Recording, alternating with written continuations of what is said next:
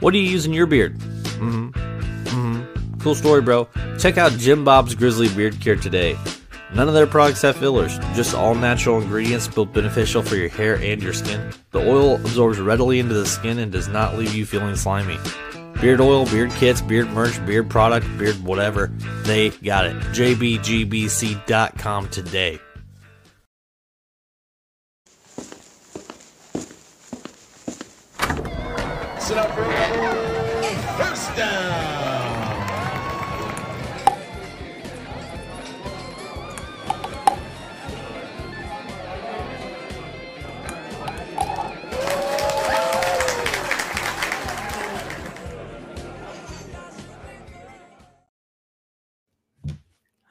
What's happening, everybody? Jukebox Ginger in the house. Got my co-host Brofiki with me. Hey, man, how you doing?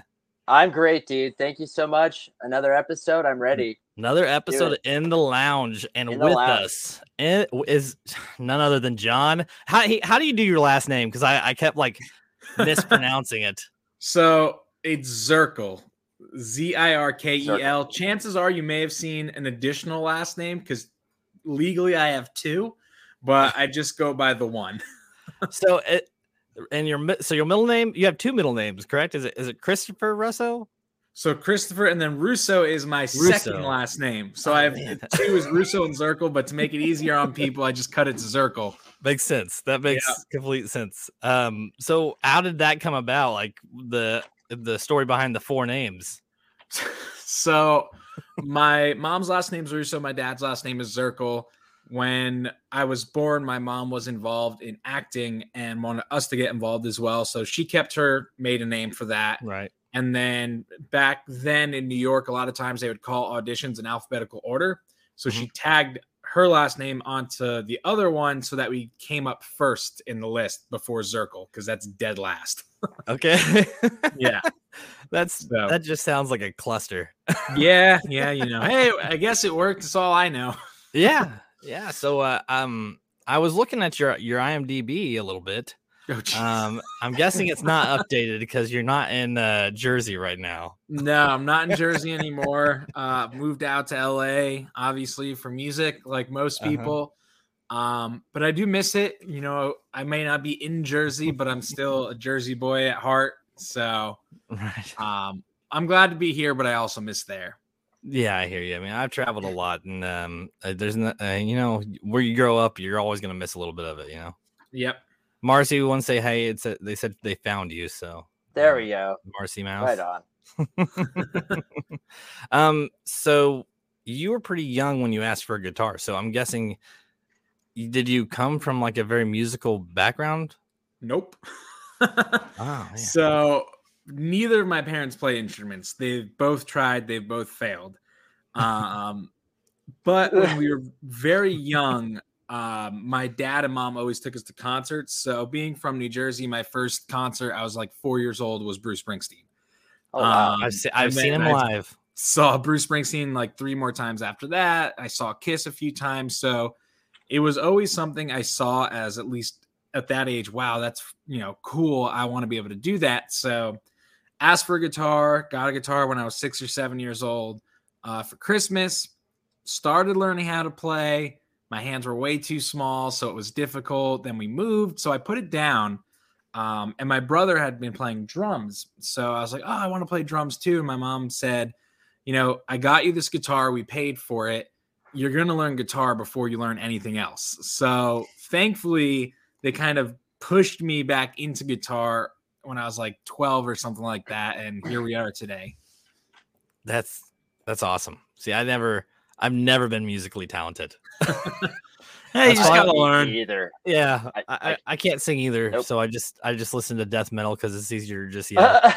I tell you what, if I didn't know how to play an instrument, knowing how hard like I see people struggling learning it when they're older, I Uh-huh. don't know if I would pick it up now, but thank God I learned it when I was younger. I do wish I practiced a little bit more though. I got I, I started focusing more on writing, so while I always wanted to be a shredder, I'm just not there. What were you Yeah. going to say, Jesse? I so I was a choir kid in high school, Mhm. honestly. Uh, and I can sing as good as a single dad in the shower and in the car as I possibly can. There you go. Uh, I, I'm very good at you know butchering some notes, but I I try. I, I try really hard. that's all you But gotta that's do. why I enjoy going to concerts because you guys can sing as loud as you want to with the amps, and I can sing, and no one can hear me singing.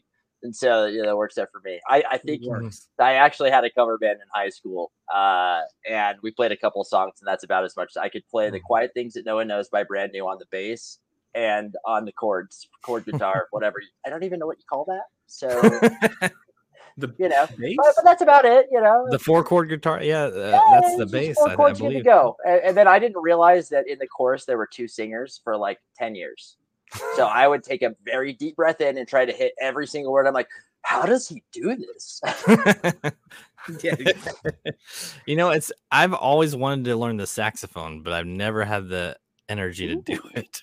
I, I love the sound of drop it. I couldn't get the the whole breathing different Mhm. thing down. I would love to learn violin though, because I think that's an, an an instrument that a lot of artists use but don't actually play themselves. That's Like everything has Oh, that makes strings. me think of it. Yellowcard. Yeah, exactly. Right? They have a violin. They have Yeah. a violinist live. Viol- he's great. I saw them Mm-hmm. live twice, and yeah, he kills it. He rocks out more than most guitarists I know. Have you heard of uh, Josh Vietti? Yeah, Oh, Yeah. he's he's he's all instrumental, but his, his violin skills are impressive. yeah.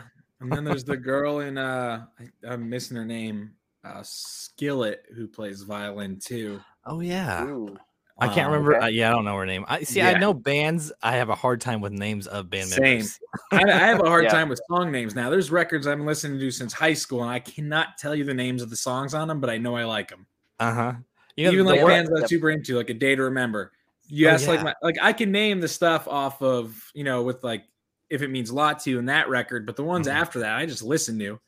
You know, I don't. I, I- know second suck, sticks and bricks, and all that, but yeah, not a good memory. I think the, Ooh, I- This would be the first question I have then, just on this topic. Like, what are you listening to right now? Like, what are your like top five repeat songs, or like what are your go to every day? Like in the car. Yeah, what are you so- listening to? Right now, I'm trying to find more newer music. I noticed for a while there, I kind of got stuck just listening to what I like.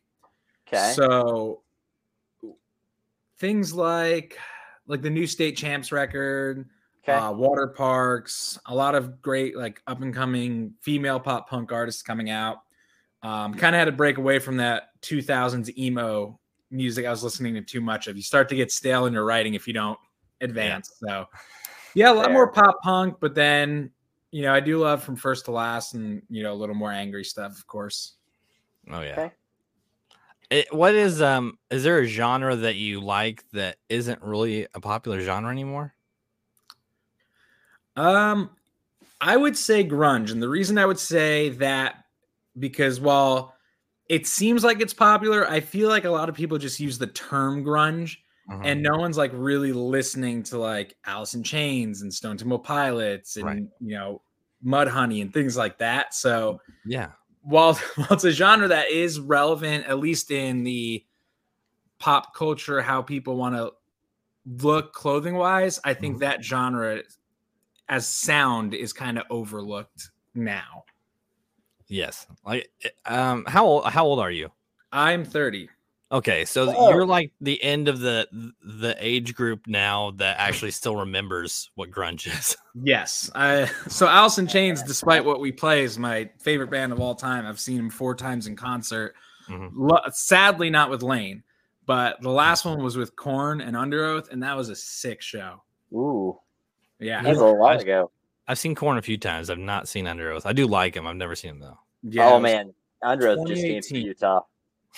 The only thing was when we saw them, they uh, it was when they came out with like their latest record, and they were having like different problems with their beliefs, and so Mhm. they didn't play any old songs except two. They pretty much just played the most recent record. So if you really wanted to hear those songs, you didn't. Yeah, I saw um uh, Van Halen live Oh, with wow. uh, Kool & the Gang, but it wasn't the uh, all the original members. And you know, the, the singer used to just jump around, do flips on stage, and now he was basically just shuffling his feet and holding the mic. That's all Yep. he was doing.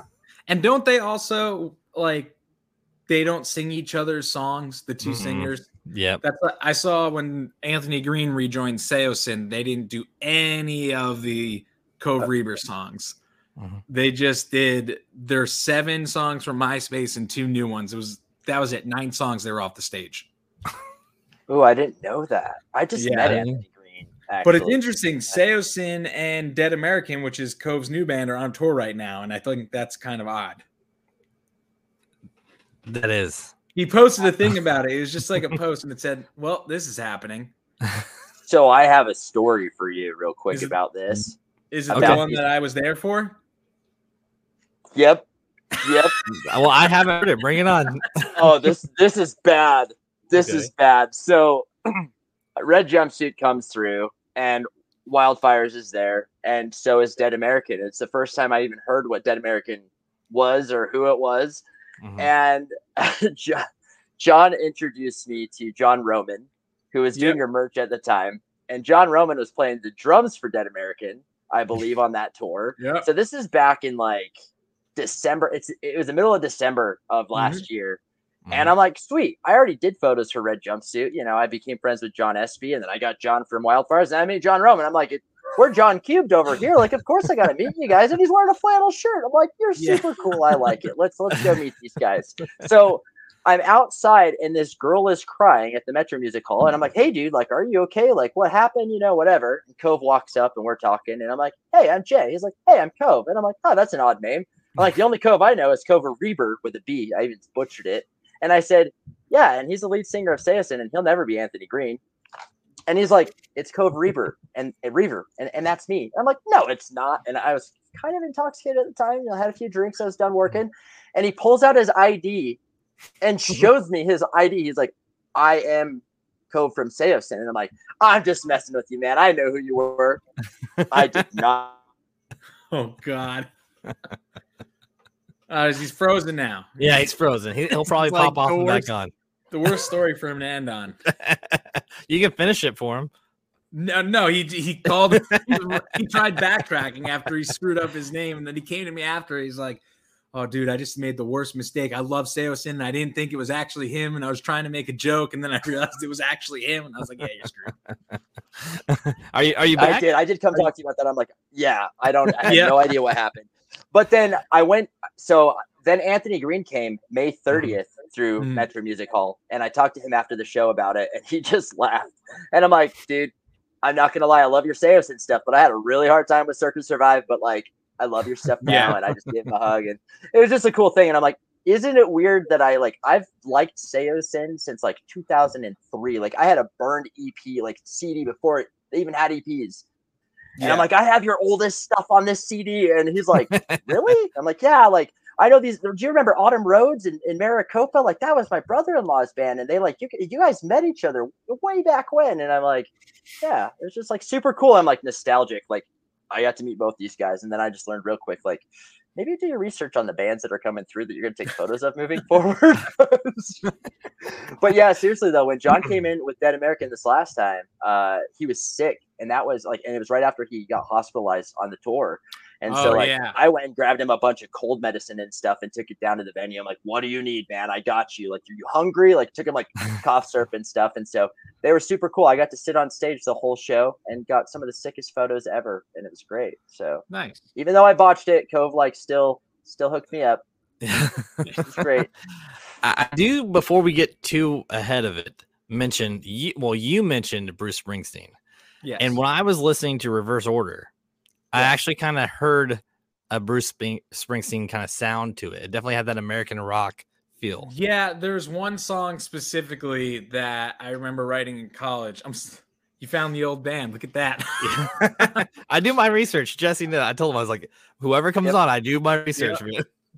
So yeah, there was one song that was specifically off. uh It, it was I don't want to say modeled after, but strongly inspired by a song, um, "Fire" off of "Born to Run," Mhm. which you know is just like that more kind of folk rock sound. So the thing with that band is we were young and we were struggling with what we truly wanted to sound like, and that's one of the Mhm. reasons um, we kind of dissolved it. Is because you know going through high school and even younger and older we didn't know it. we liked pop punk, and then we're like, oh no, this song's really cool. Let's write a record like this and this, and it just got super convoluted that way.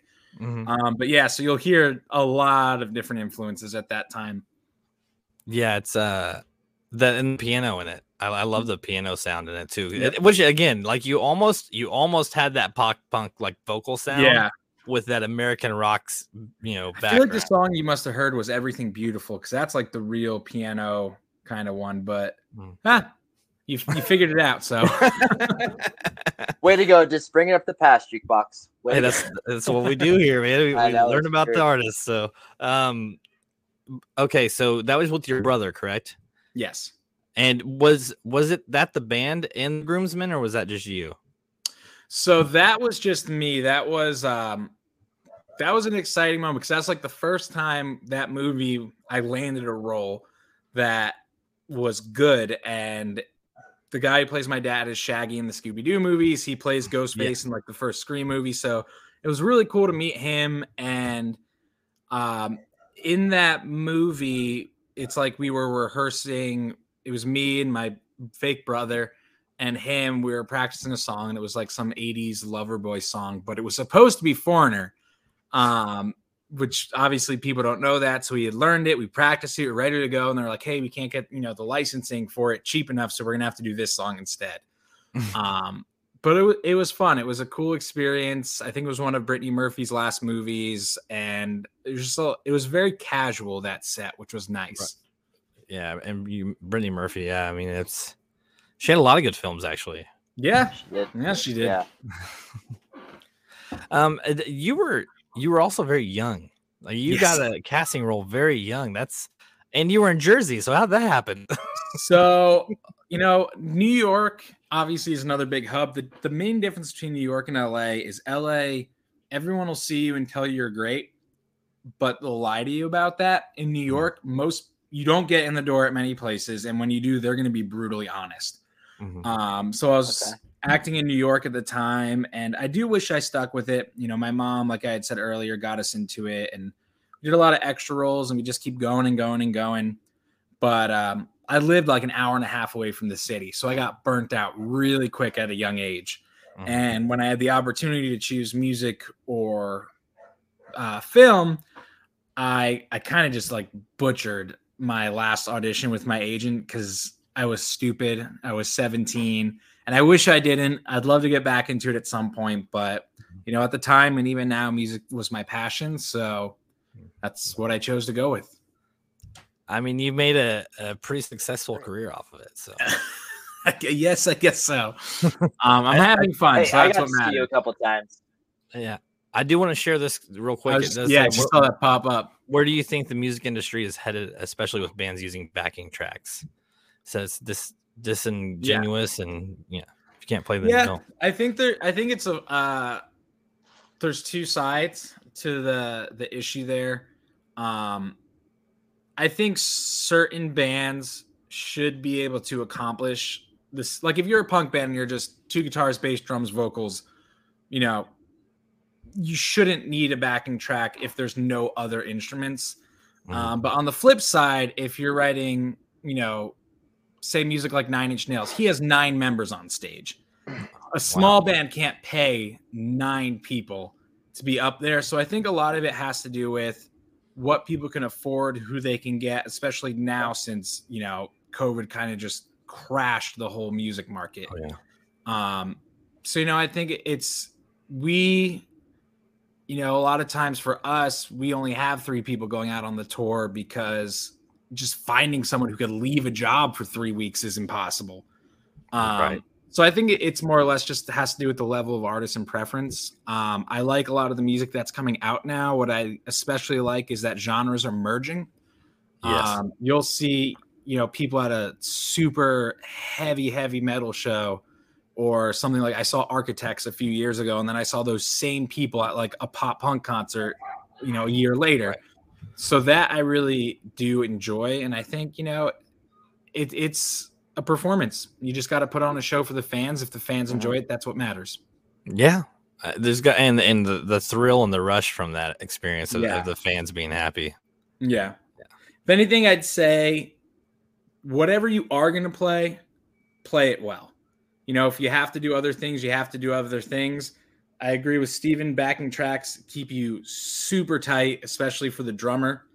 Mhm. Um, a lot of times, even if we don't have a track playing, we do have a click, just because it's it's just s- the music. The music that's out now has become so perfect by computers and timing. If you can't get that perfect live, people will notice. Yeah. Even me, I like, and it sucks. I'll see a band I'm like this band's great, but that kick was like one beat at a time. Well, yeah, you probably noticed those things. I mean, being an artist. Yeah, it's like when I took uh, I went to a trade school for high school and I took communications and when they taught us about different camera angles and screen shots and things like that. The next year when I was watching movies, everything was like, "Oh, that's an extreme close up. Oh, that was a great pan. Oh man, that was a good zoom out." Mhm. And it's like you couldn't enjoy it because you were just like focused on the tech behind it.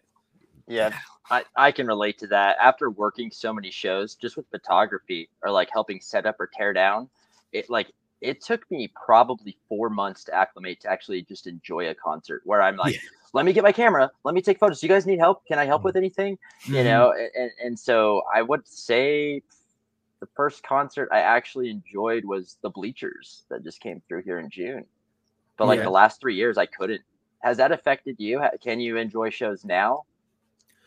Um, I I of course enjoy shows. If you know I didn't, I wouldn't go to them. But I understand what you're saying. A lot of yeah times, just just kind of that mindset of like I find myself or like more or less analyzing everything that's going on, even from an artistic standpoint. Like, okay, Okay. why is the crowd reacting to this part of the song? What did he just say? You know, over the mic that made people react. So. It's like I'm I'm enjoying it, but I'm still at work because or Yeah, you're still- okay, because I'm okay. learning while I'm there. Now you went to uh you went to college for marketing uh, for the music industry, correct? So when I started, it was a double major music industry and marketing, but then um, we were playing so many shows, I transferred out and I did online school. They didn't have a um, music program, so I just went business full time. Mhm. Uh, I'm glad I got the degree. At the same time, I haven't really used it, but it's there. I mean, is there things that you learned in that? Uh, first off, Mark Tremonti is guitarist uh, from Alter Bridge, now singing Sinatra songs. I love Mark Tremonti. I saw Mark Tremonti's Alter Bridge like after their second record came out. I saw Creed twice in one weekend. Um, hey, if he can sing Sinatra, that's great. Yeah. yeah, that's that's impressive. yeah. Do you think that that doing that as a as a uh, college degree or going to school for that has affected you negatively at all in in in your music? As far as the music, I don't think it's affected me negatively. Um, for all the business things that I do, um, obviously that helped. You know, starting the show, starting the band. A lot of the things I do is self-run. Mm. Um, but I'd say the biggest education I've gotten is just doing it. Um, you know, the TV series I'm working on the first season, I literally had no idea what I was doing. Four seasons later, I've kind of figured it out. Yeah. Well, and, and I just it's funny because we talk about um, you know, critiquing and all that stuff. But and that's what I did when I first started this podcast. And the Mhm. more I got into it, the more I realized the critiquing part of this show took away from the genuine aspect of it. So I've gotten Mhm. more relaxed and more, hey, just let it flow. Yep. And it's gone a lot better. And so Yeah. I guess for for this aspect of it, it's polar opposite. Yeah, and I think actually one of the things I learned from being in the the small uh, time I spent in the actual music program is I f- I felt like a lot of people who were in that program started becoming um I don't want to say stale but stagnant in what they were doing. They were kind of just okay doing you know open mic nights. They were okay with the prospect of becoming a music teacher and I was like I don't want that, you know. I want to actually do something. And nothing wrong with music teachers. Obviously, you know, I took lessons. They're they're a big part of things, but that's not what I, my direction was. I didn't want to get out of college and just teach. I wanted to get out of college and do something big. Um, so I'm actually, I think I'm glad that I made the transition over to fully marketing because I may have just been absorbed into that crowd. Right. I did a culinary school. Um, I did two. Well, that's good. yeah and then so i left culinary school and had a degree to go do another four years and it was either that or take a sous chef position right off the bat, right out of that two year Yeah. you know degree. And I was like, you know what, I'm just gonna take the position and roll with it. And I mean, I don't even do that industry anymore, but you know, You on hands- the on hands definitely has helped me in my resume more than the actual schooling has. Yeah, So I would agree. What what kind of food was your specialty? you know, I didn't have a specialty. I could uh, for our I was all about the presentation more than I was about the I mean the food had to taste good, but the presentation and the experience of people enjoying the, the meal you made was awesome to me. You I eat remem- with your eyes first. yes. I mean, if it tastes like shit and it looks good, it doesn't matter. They're gonna come back. That's true, but if it tastes good and it looks good, Presentation is everything. Oh, so uh, would that be equivalent to like having a good stage performance, but ha- not having a good voice on track? Like I've had, I've experienced that a few times. Like, ah, your album sucked, but you're amazing live. or vice versa. I mean, I Oh, there's that's true. That bands happens that more often than not. there's bands I just didn't like care much for on the record when like my brother played them, and then they happened to be opening for another band. And I was like, you know what? I don't listen to them, but Mhm.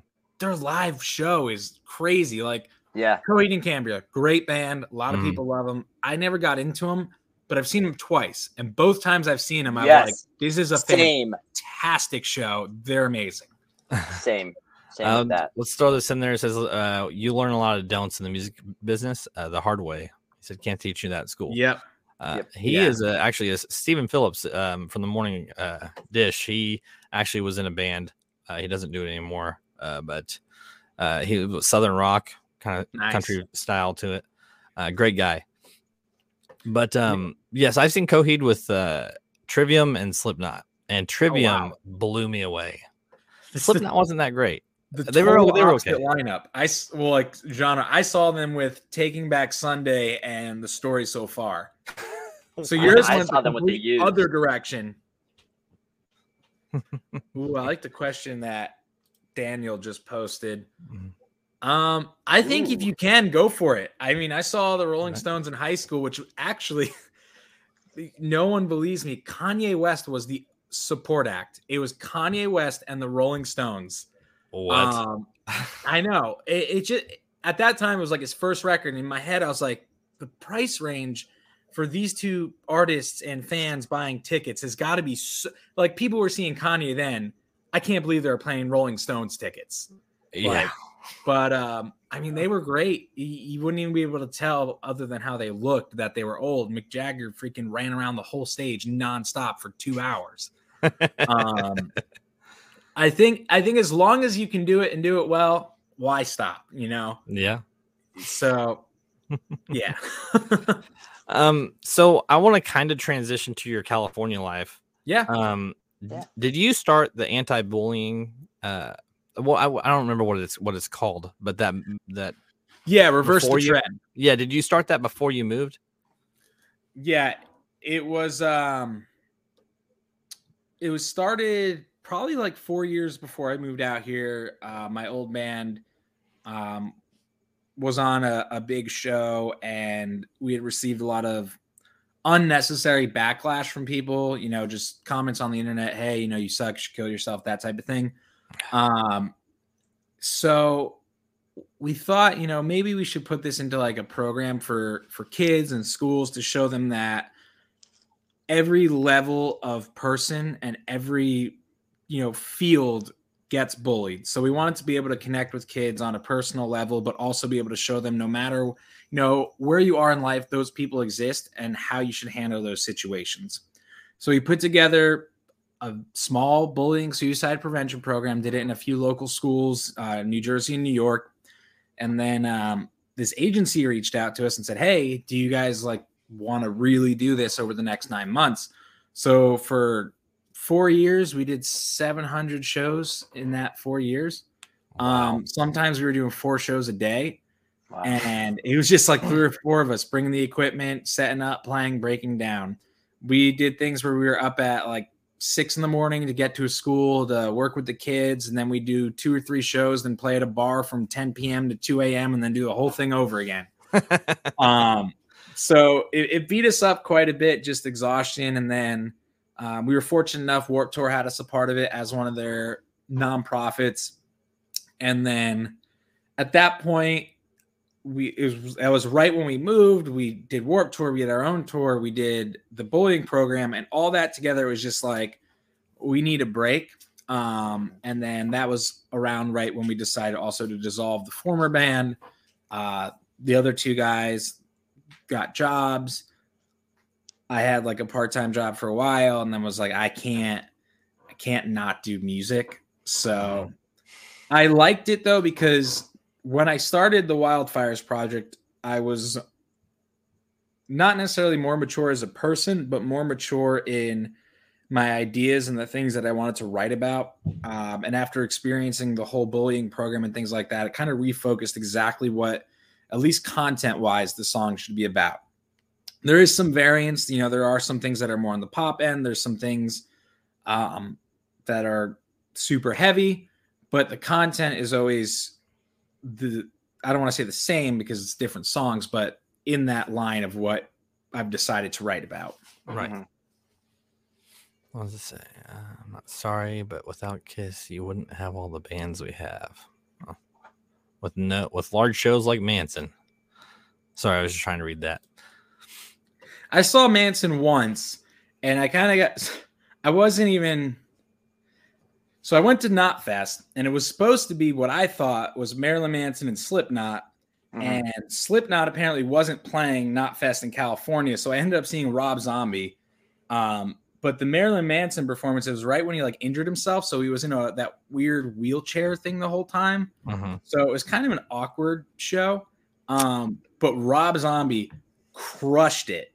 Like that's an artist I would never would have thought to buy a ticket to just because I only listened to the few songs. And after I saw that show, I was like, oh my God, there's a reason that he's Rob Zombie. And It was Right. one of the best shows Yeah. I've seen in my entire life. I've seen him three times, and he's never let me down. It's always been Yeah. a good show. Yep. Actually, I ha- have you done shows uh, in Kansas City before? We did. We were there for a show for some reason, and it wasn't like a regular show, so I, I don't remember it quite. Warped Tour. But I know we have played in Kansas City. Mm. I believe on the Missouri side, though, not the Mm. Kansas side. Okay. Yeah, there's a Um, lot. Of, there's a lot of venues here. I want to say, actually, I have a schedule pulled up right now. We might be there in January. Ooh. Yeah, because we're, have to go we're doing a we're booking a tour.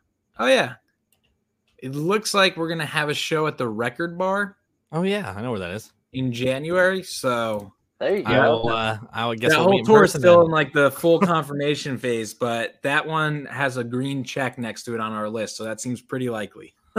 Awesome. I, Guess I can meet person. assume you're coming through my city. Yeah, that's uh that's gonna be January 29th. You got it. I'll be there. I assume so. That, that'll be three years in a row. That will That's- be. That's- Oh, no, Well- no. Well, not in a row Yeah. Well, because no, so 2020 and then not 2021. No, three, actually, three touring years in a row because you know the whole government and COVID and Oh, that's true. It's two years. January. Okay, yeah, uh, yeah. Saw us, then we couldn't play for two, and then you saw us right on our pickup. Yep, I saw you 2020 in February, December 2021, and then this year I haven't, but I will see you January 2023. Perfect. Got it. Deal. I will. I will uh, definitely be there, so we can meet up. so. Sweet. Sounds It's a he puts on a great show, man. I've got I'm some sure. uh, some of my favorite photos actually are of this man from both performances. Like, Thank you. Thank you. yeah, I was just so so sick. I love that, and and just you know that's a thing too. Like, a lot of artists like don't have their own media team, right? Mm. Mhm. and so they're relying on the promoters and Yeah. the actual venue to capture photos. But the thing is, photographers in the industry they don't have to give the photos to the bands, No. right? They're paid to take photos for. But for me, I'm just like, I'm here because I love music and I love like you giving Yeah. me this experience. So like, let me give it back to you. So I truly Yeah, 'cause appreciate you also always if give me a shout they're out when I doing send you it stuff. for- It's been great. If they're doing it for a press outlet, you know, their person hiring Yeah. them is not you. It is the media outlet that is sending them there. Um, Mhm. Right. Yeah, but it, you know, it's it's always good just having so many different people involved in media in one room. Um, and it all helps each other. You know, you put on a good show, they get good content, they get good content, they promote your good show. right? for sure. That's that's that's yeah, that's how it works. Yeah. and, and it's all about exposure and meeting people and and it, I I mean if you don't have the voice for it and you're just not a social person and you know I, I get it but Yeah. When COVID hit that's when I started this because I just you know I love talking to people and Yep. and honestly it was just for jokes and I did a couple by myself and then somebody said hey have guests on and then I I, I was addicted hey, well, well, and here we are. So it, it seems to be going well. yeah ironically for me, my first concert that I photographed was when I met you in 2020. Um, Nice. when you guys opened with with um red jumpsuit. But then was the next one I had scheduled was right after COVID shut everything down. Like I'm like, I get one, you give me Yeah. like this awesome part of my life, and I just loved it so much that I'm like, I get to stand on stage with these guys, and it was like a sold out show at the Metro. So You know, like, it was it was the thing, same it's like, thing oh, for us too, because um I started Because your album just came out, right? what's up? Your album did- came out in 2020. Yeah, so that was that was it. We finally got like what I would consider a break. You know, Ronnie from the Red Jumpsuit Apparatus, we'd worked together on the show, called me up, was like, Hey, do you want to do a record together? And I was like, Absolutely. Finally, someone in this industry believes in me.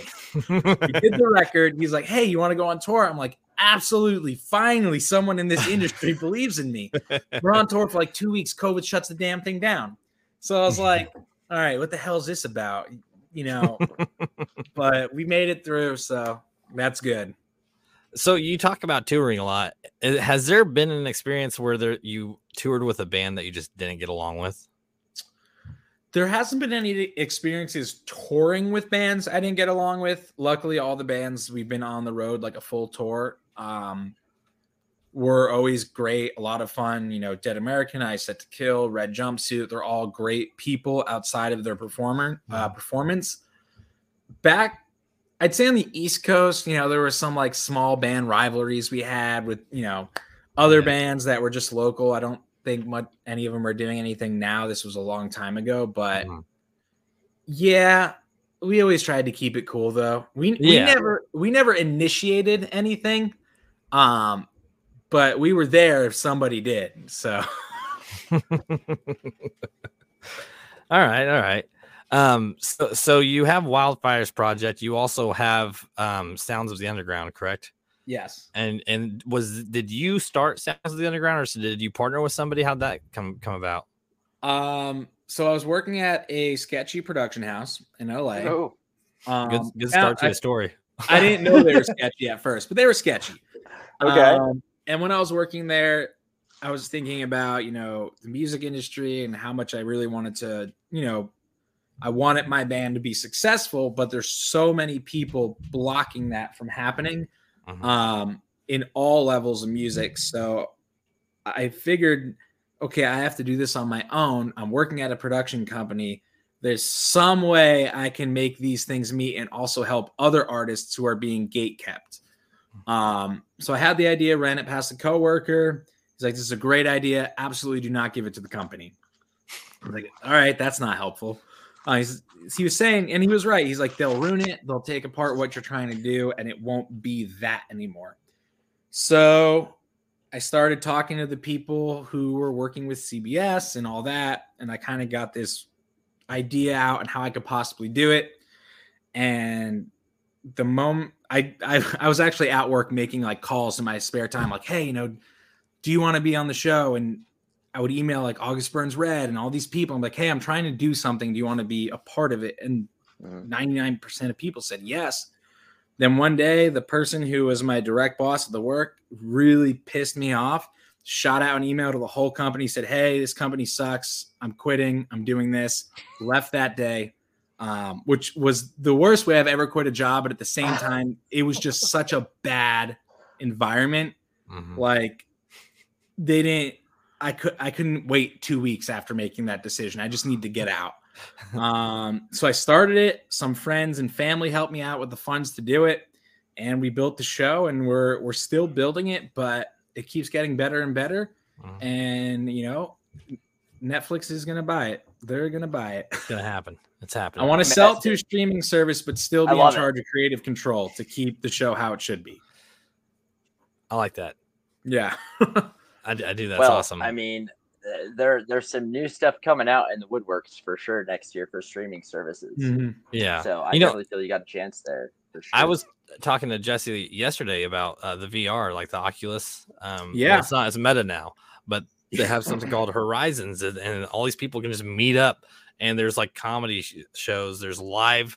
You can see like yesterday they were streaming Death Cab for Cutie live in in a room, and I was like, man, I I, I want to turn JG's Lounge into like this online venue and Yep. do something like that as well. So, I mean, I remember it was I want to say it was 2015.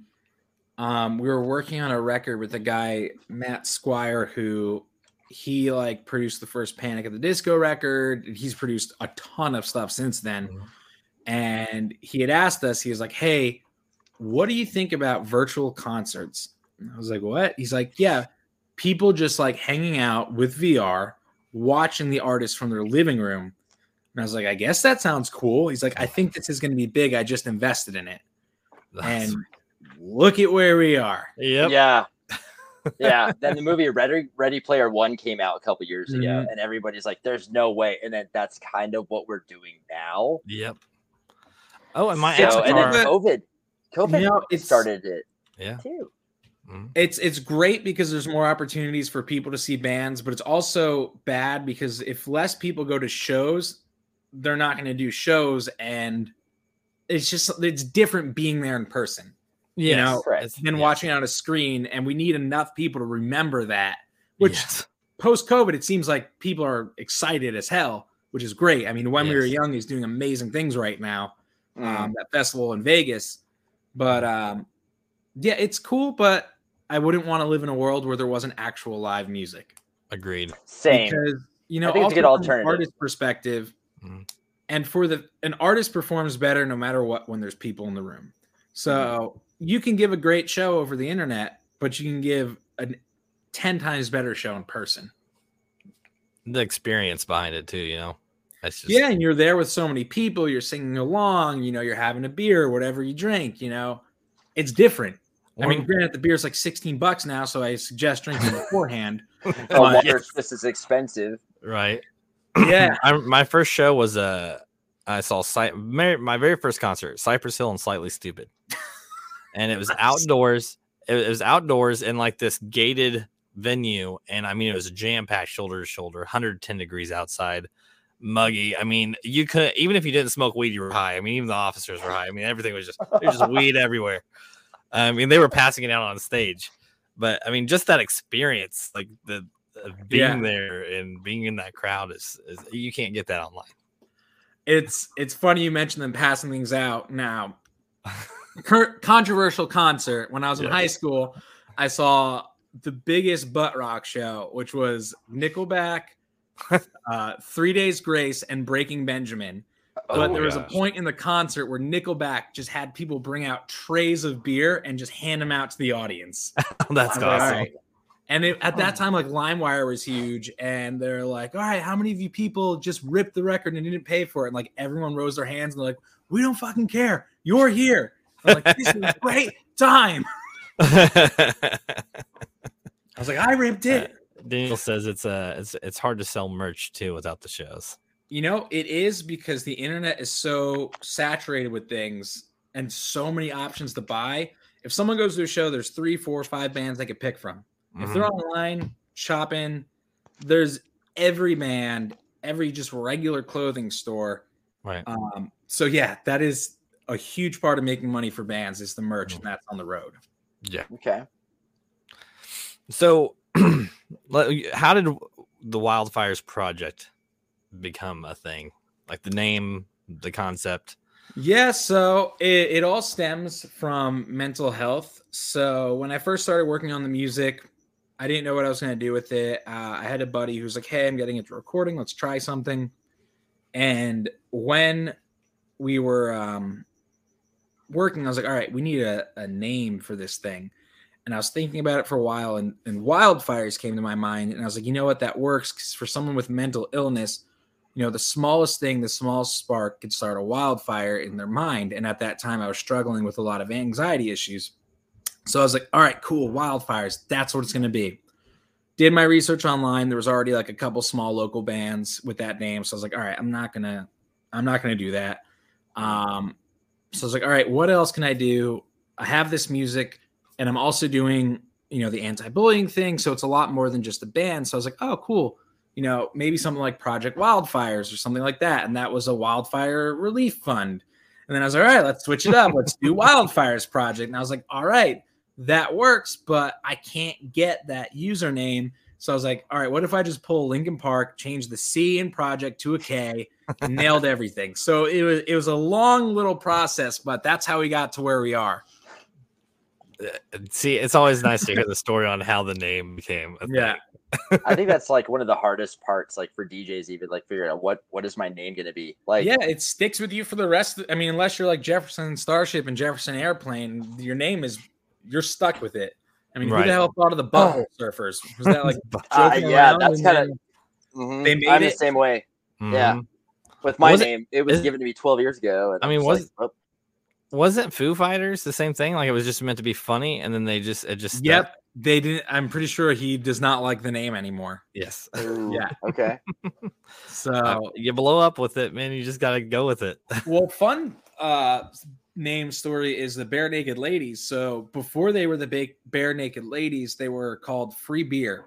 So when they would play at bars, it would say Free Beer Thursday night. Ah, That's So- brilliant. And then they switched it to Barenaked Ladies, which was Bare Naked Ladies Friday night. same night. thing. Yep. So they marketing, Marketing. genius. Yeah. yeah, I never even thought about that. Yeah. Uh, so Daniel is a, a good. He's a good friend of mine, and he does. Uh, he's a spirit medium. Uh, he also has a show called Beyond the Veil. Um, so yeah, I want to throw that in there. Um, so we have a couple songs. Brofiki, did you actually get a little clip? I I tried to, but I couldn't figure it out. I did it. I did but it I know you. that you did because you know sometimes I have technical difficulties. Yeah. Apparently, I'm still having some with the internet, which was happened last time, but that wasn't it was me. It was it was our yeah. so what I'm gonna do is I'm gonna play his first, and I'm not gonna say the title of it. We'll talk about it after I play the clip. All right. Sounds Sound good. good. All right, let me. Uh, this is gonna take me just a second here. I We're like it. Share the screen. Here we go. It should pop right up here.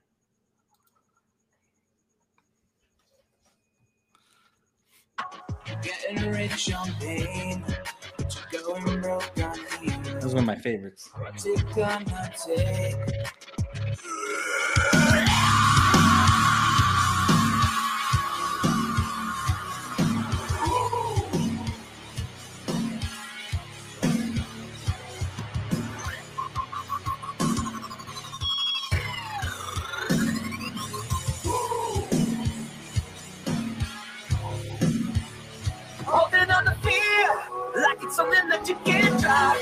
Is something that you can't stop? Is this what you want? What you want right now?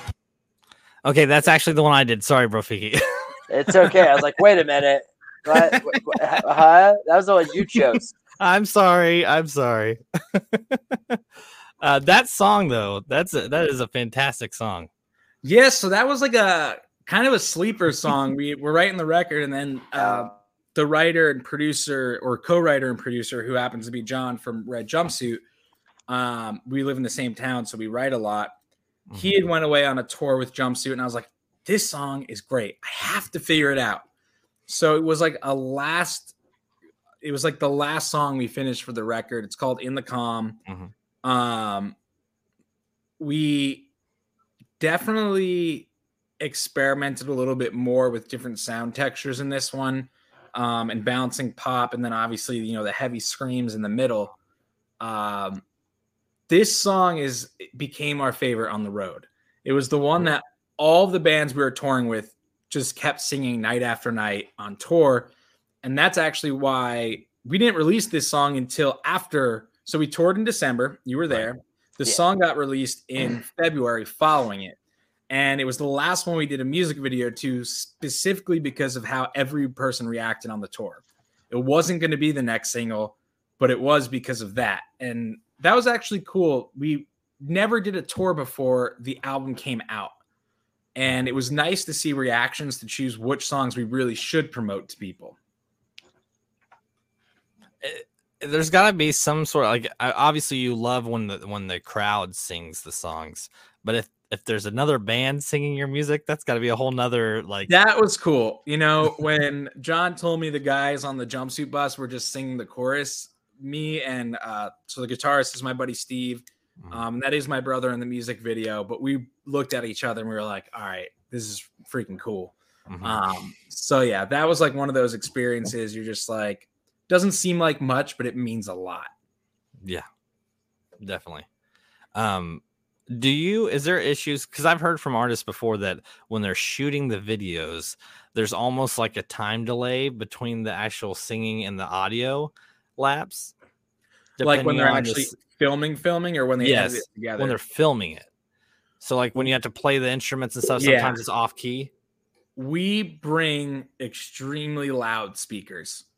Um, so we hear it's actually, you know, when we were filming that, so the studio we were in, there's a bunch of studios in there, and online it says, you know, we can't be sure that your studio is going to be quiet when there's another studio, that type of thing. Someone went to film in the next studio over and they left like after an hour because we were so loud and the studio couldn't kick us out because we had already paid for the time. They already knew we were doing a full band thing. So it was loud. Um, and there's parts in that where it's raining, and then we had to hear through the water, and then the drums are as loud as they can be in a big warehouse. So, Mhm. uh, yeah, it, How it, fun. That that had to make so sure we can sing. fun. yeah Although sometimes I do screw up my words, so I have to go back and tell the editor, like, hey, you edited these parts together right, but I'm not saying those words. So can we pull it from a different take? yeah the overlaying and the editing on that has to be like very tedious I'm sure it is. That's why I don't do it. Um, but no, he's the guy who does all our videos now. Uh, he's done every single one except for one. His name's Sean Sweetman. I'll give him a shout out. He also does the show with me. Um, fantastic guy, very very talented. Mhm. There's one music video I did edit myself, and it was a. So we have a song called "Wasting Time." Mhm. We released like the worst quality Step Brothers inspired music video for it. And the reason we even did it is because we filmed the video at this studio that had a rain room. It's the video's no longer up. I didn't like it, so I took it down. Mhm. Um, but it was in a rain room, and when we were there, there was just black mold like under the like everywhere, and they like smelled. And I wrote them a thing, and I said, "Hey, you know, you should probably clean your room." Um, so they gave us like two free hours at a studio space. We're like, all right, we got 50 bucks, a camera. Let's go buy Step Brothers costumes at Spirit Halloween. Get this shitty camera in this room, two hours, just make something. Um, so the quality of actual video is bad, but the somewhat story in it is fantastic. If That you're a fan of Step Brothers, there are so many Easter eggs in it. I mean, the very it, it's you know it says Prestige Worldwide is the person who presents it, and then we're drinking blue Powerade in the beginning, and there's one part where there's like a toy helicopter flying around like the Catalina wine mixer. oh that's and, funny And there's a part where my brother like walks behind with a small dinosaur because the dad always talks about how he lost his dinosaur. Mhm. Um, so it's just like all that shit, and it was fun. Um, but that also just goes to show you don't need a big budget to make something people enjoy.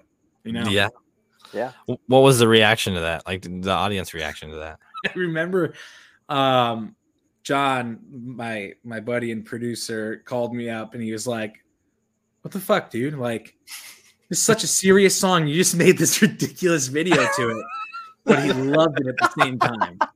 So that's the reaction I wanted.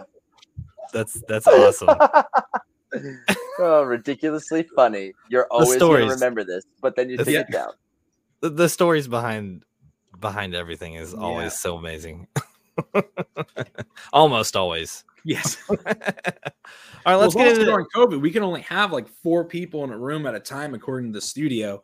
One of them, we like had to sneak someone in. Like we all went in as a crowd. Then like one less person came out, and then came back in with another person. But like we were just like one extra person. I remember there was a studio next to us. This band or this rap group brought in like 20 people, and the guy's like, "Yeah, these people aren't allowed." They're like, "What do you mean they're not allowed?" And he's like, "Yeah, you can't have that many people in this building." So at least we were just like chill about it. Yeah, exactly. You know, it's when I was 19. Put 19, him I in was, the garbage can. We'll roll him in. No one will know. I was this going This is a prop. That was I'm my up for this fiance at the time. What is she going to give me COVID? No. I, when I was 19, I went to a hole in the wall bar, and it was an old man that owned it, and he knew I was underage, but he's like, "Well, you don't cause any problems." It's all who you know. Uh, what happens in Kansas? Right, you know, Kansas. right. Hey, it, it was actually a lounge. It was called Shanago's Lounge, and it's still there. I feel like it's a little easier to get away with stuff like that in the middle of the country than if you're in like LA or New York. Oh, I'm that sure locked down. they're all over it. Yeah. all right, so I, I accidentally stole your your uh, spotlight on that video. So here's here is Brofiki's. Let's see here. Let's see if I can get it to pop right up here. I knew a guy from East Atlanta didn't care about the cameras. Yeah, I came to Hollywood. Guess you wanted to write anthems. This record should be crushing, but instead they're doing nothing. Little does she know, the stars are really gold. He's never letting it go. So holding on to hope.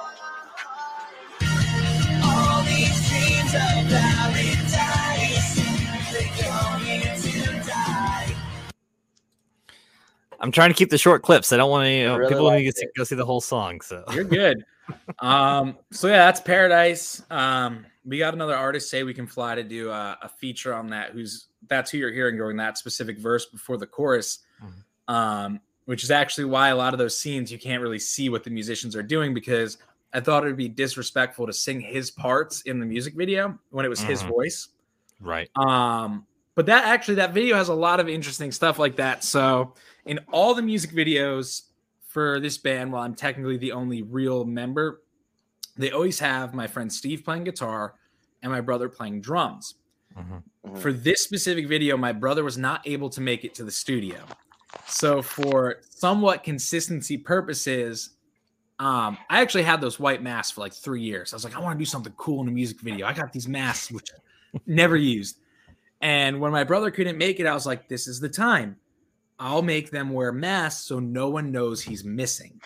Oh, didn't- that's smart. I didn't want people to see a different drummer and go, okay, what happened to the other guy? Mhm. Even though, you know, not official members just play when they can, from a most people listening to music don't know the whole story of a band. Yeah. So if they saw people Right. changing, it wouldn't look right. Mhm. Um, so that's why the masks are in there, and the dancer is also my wife's cousin. Mhm. Um, so it all just kind of came together at this random spot in the grossest area of the darts district in LA. Um, and it's about being in Hollywood and losing your dreams and everyone who just gets trapped here.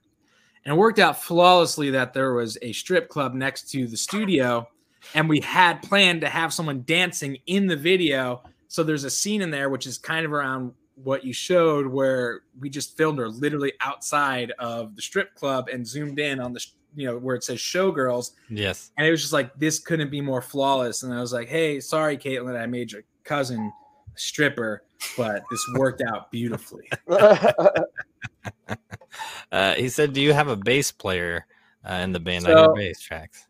there there is no live bass player and that is because in all my years of touring the bass player has always been the person to leave. In my old band we went through eight bass players but like it was always just the bass player. So when i started this band i was like you know what? It it was just me and my brother at first and then i was like i don't think i want to bring on a bass player because that was just trauma from the last band trying Yeah. and the bass, having it tracked, what I like about it is it makes sure the rhythm is always on point. Um, so no matter what, it's it's always just locked in with the drummer, and that's the most important thing. Um, and then you know when you're playing a lot of more punk stuff, when you're trying to get people who aren't as experienced, jumping around and having fun is great, but it's hard to lock in if you're not experienced doing both. Okay. Um, That that's the main reason I had to learn to play bass for my friends because they didn't have a bass player and I didn't know how to play anything. And they're like, just strum these two things and every Yeah. eight seconds. Well, we had a I'm like, bass "What?" player pass out on stage once. We were doing like a seven day re- uh, residency at this bar in Florida, and um, he passed out on stage, and we're like, "Oh shit!" So I played bass, and then the other guy played guitar. So we lost the guitar player. So that's one of the things that's nice. We do have multiple types of tracks. We have ones that are Yeah. set up for if there's two people playing, three people playing, four people playing okay. whatever happens that night, we can cover it. Oh, that's a good idea. That is So good. you have your bases covered. Oh, hey, I got dad jokes, man. Let it, just let All it be. good. Just give it to me, all right? I thought that was good. it's it's it's the it. it's funny because like the repetition like obviously all artists are different but like we had jeremy from earth groans on and he was like a solo project and he brought his own crew in uh, whenever he toured and stuff like that but every like he wrote all the songs and everything in the studio and then whenever he did tours he just hired people Yeah. Mhm.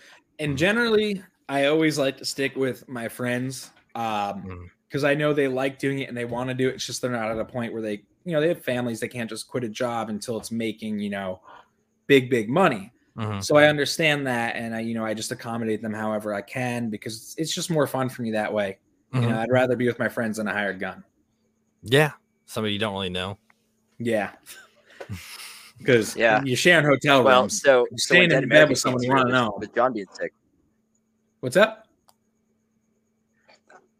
John Espy played drums for three sets the night that he came through Utah.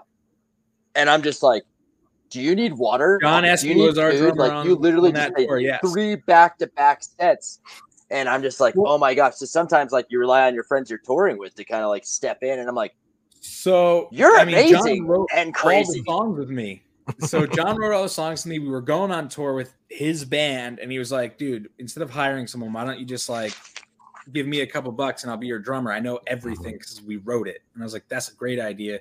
That's what we're doing." yeah, Um, sometimes you just gotta like fill in. Yeah, for sure. Yeah, and you got to Yeah. pay your friends too. You can't expect people to work for free. Right.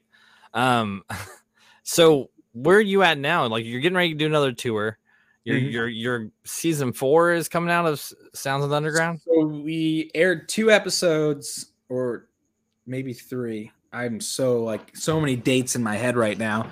We have another one coming out this Thursday with Maggie Lindman, an artist Heart of Gold, who's from a band being as an ocean. There's a band Blood Honey and Hill Blocks View, which are great.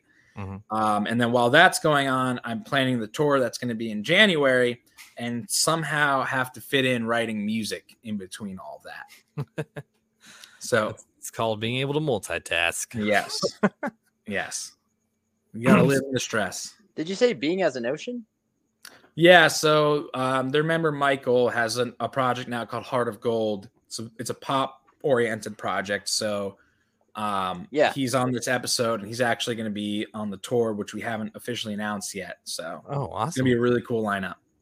So I I actually bought a shirt of their of like the they came through the metro and played Mhm. and it's been my favorite shirt and I lost it. And it was Wow. like the the skull with like the orange flowers. Like this is the coolest shirt, and I like never even heard of these guys. I'm like, these guys are pretty good. Mhm. But yeah, Yeah, that's the I first time I ever heard of it. And then yeah, I'm like, this is a great this is a great shirt. It was too small Yeah. for me. It was they only had a medium. I'm like, I'm gonna make it work. I did that at a Senses Fail concert once. I was Oh, like, all it's right. too small. I'm gonna make it work. I'm still in shape at this age. I don't care if it's tight. Now, mm-mm. I still have the shirt. and It's now two Nope. sizes too Yeah. small. Yep. I wear XLs and two XLs. I love Senses Same. Yeah, The main problem is like I have broad shoulders, so like button down shirts, I'll f- get Mhm. one that fits, but then I can't like lift. And I'm not Open. muscular in any way, shape, or form, but Just the just- broad I gotta shoulders. get bigger yeah. clothes. right. Yeah. So as we get to the point where we're wrapping up, Jesse, you got any, you have any questions that you want, wanted to ask?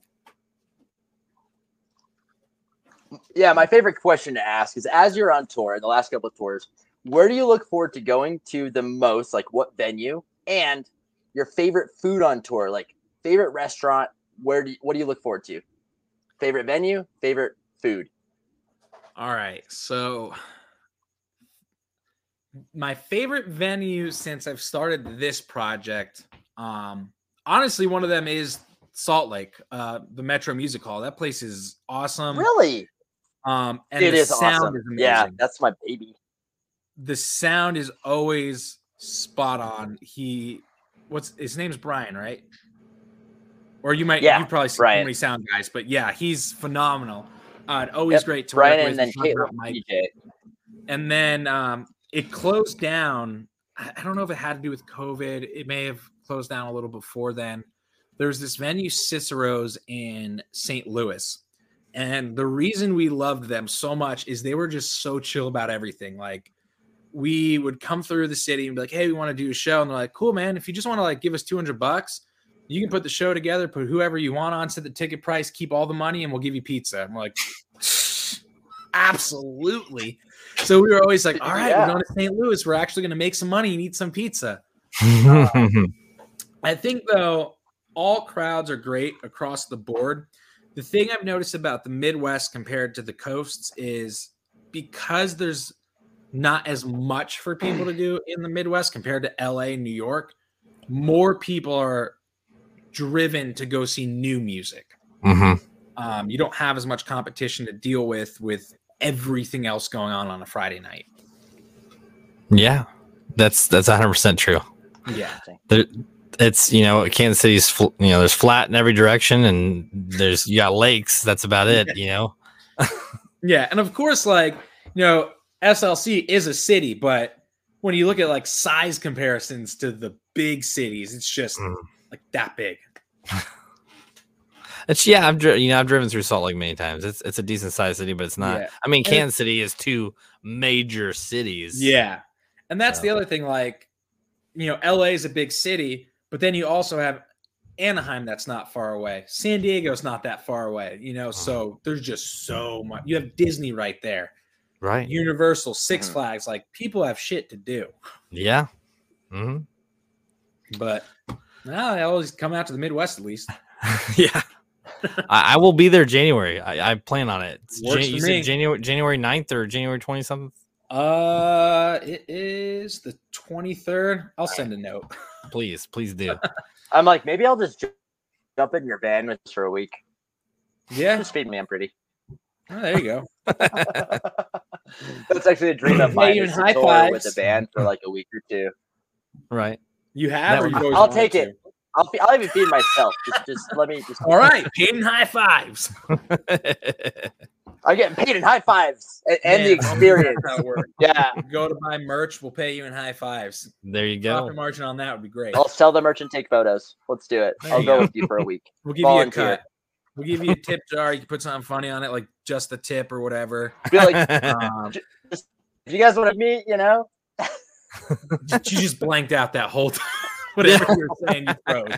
oh man, no, I was, oh man, it's all right. Moments passed. it it was still funny. well, John, I I really want to say thank you for coming on today. Uh, I hope you enjoyed it because I know I did. Oh, I did. Trust me. If I didn't, I would not have spent this much time. I'm waiting today for somebody to just ex- so just pop. I'm waiting. To, like, sorry guys, I'm out. I'm waiting for the day for that to happen. Just somebody just bored and they just click leave. They're like, eh, nope, done. Well, thanks Goodbye. for having me, though. I appreciate it. yeah. it. Hey, and let's of course. let's keep in touch. Um, you know, it's uh, this is all about just ex- ex- meeting new people and Yeah. new bands, big and small. So, um, you, you know, you have any friends you want to send our way? You know, we'd be more than happy Will to have them on. Awesome. Well, thank you guys so much. And anyone watching, just Wildfires Projekt is the tag on everything. Uh-huh. And let me know if you enjoy it and check it out. Yeah, you're. ju- I'll put all of your links in the in the description and everything Oh, later. yep. So, We Perfect. sure will, and then we'll promote this for you too. of course, Thank you very much. Well, I will see you guys later then. yeah, you too. Everybody have a wonderful night. Peace.